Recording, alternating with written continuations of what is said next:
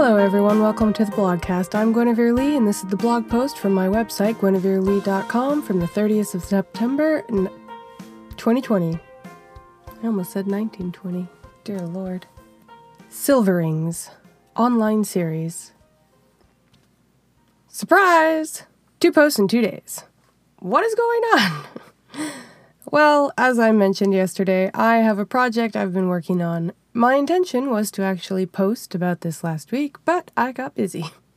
Still, I wanted to put this story out into the world before the end of September, so let's do this! Today, I am launching a new online series called Silverings. What's it about? The basic summary is that a mysterious object falls to a planet, your classic fantasy setting, and those who touch it are forever changed and granted strange new powers. These people become known as Silverings. But it's not only the people who are changed. This moment ripples out, changing the political landscape and throwing the world into chaos. Where can we read it? I'm going to be posting this onto two different sites. The first is my old friend, Booksie.com. This site is great because it is free! so, if you are just casually interested, I would say go there.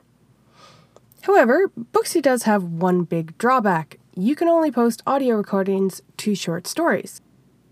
I considered posting each chapter as a separate story, but that would get a little cluttered and confusing. So, how do you listen to the audio recordings? Some of you may remember that when I first published Lita and the Samurai, it was on the subscription website channillo.com. Well, they allow you to post audio recordings with your novel. I know it's a little annoying to subscribe to a website, even though Channillo is only $4.99 a month. However, I promise I am going to put a lot of work into these recordings. Not to mention there are a lot of really good series on Channillo, besides mine. read Silverings on Booksie, read and listen to Silverings on Channillo. How often will it be updated? How long will it be?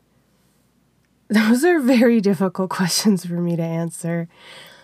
I basically started this because I wanted to motivate myself and experiment a little with my writing. I don't really have a plan for this series.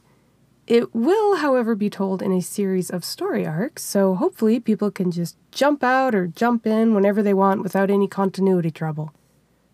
I am planning to make this my NaNoWriMo novel this year, though, so updates may be a little erratic in October, but hopefully after November, I'll have enough chapters to get into a proper updating schedule. What's going on next month? Be sure to check back. There will be new chapters for Silverings, a Halloween themed indie book review, and more.